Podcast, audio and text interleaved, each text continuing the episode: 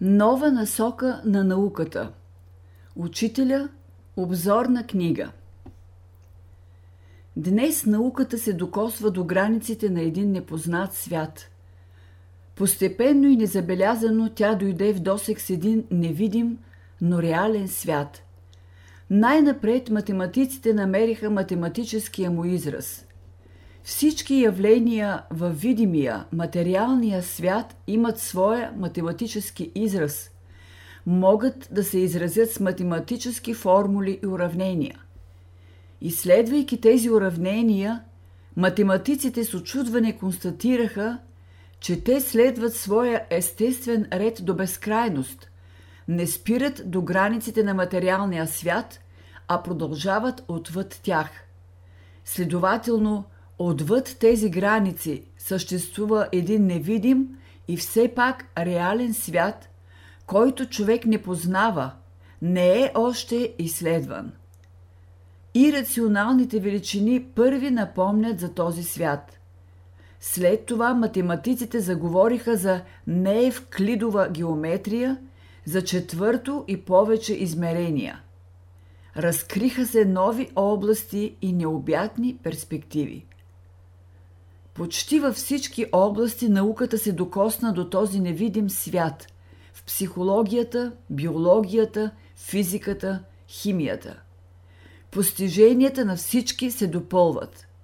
Всички те се докоснаха до невидимия свят и почнаха да търсят методи да го изследват. Изкуството също заговори за него.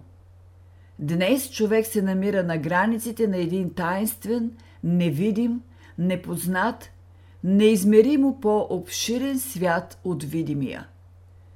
Движението към този свят не подразбира движение в някаква посока в триизмерен смисъл на думата. То е едно ново движение. Първата и най-близка област на невидимия свят е четириизмерният свят.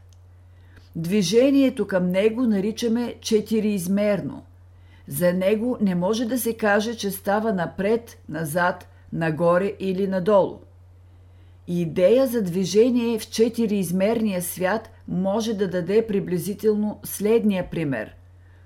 Като посеем една семка, от нея израства дърво, развива се и дава плод. В този плод се намира пак семката – този процес от семката до дървото и от дървото до семката е движение в четвърто измерение. Всички качества, сили, възможности на семката се изявяват навън. Преди това те са били в невидимия свят. Като се съчетаят с условията на външния свят, те стават видими, проявяват се – след това всички качества, сили и възможности на дървото се събират отново в една малка семка, т.е. дървото пак се връща в невидимия, четири измерния свят. От най-дълбока древност е известно, че човек има някои способности, чрез които може да проникне в невидимия свят, т.е. да бъде в съзнателна връзка с него – Човек живее в невидимия свят, но повече подсъзнателно, отколкото съзнателно. Затова той не е могъл да го изучава. Днес обаче човек се добира до известни методи да изучава този свят.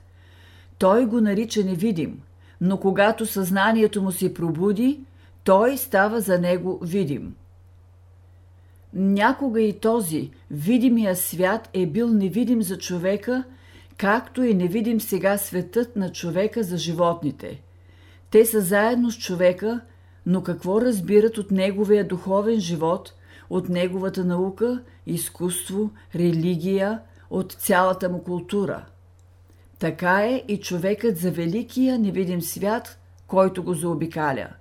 Само малки проблясъци има той от време на време – само малки указания тук и там за неговото съществуване.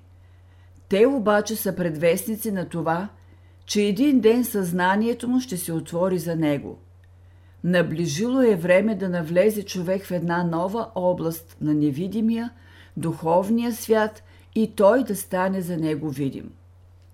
За тази велика крачка човек е бил подготвен през дълъг период, през редица култури, докато неговия ум, сърце и воля се развият и укрепнат, докато се пробудят силите и способностите на неговата душа, докато се подготвят и външните условия, цялата природа, за да се отворят очите на човека, защото това не е частично явление.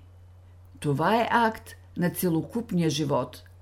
В него участват напреднали интелигентни същества, които се грижат за човешкото развитие и го ръководят. Човечеството се намира в зората на една нова наука.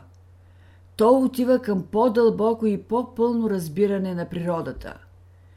Тази нова наука прилича на малко, немощно още, още детенце, ала бъдещето принадлежи на него.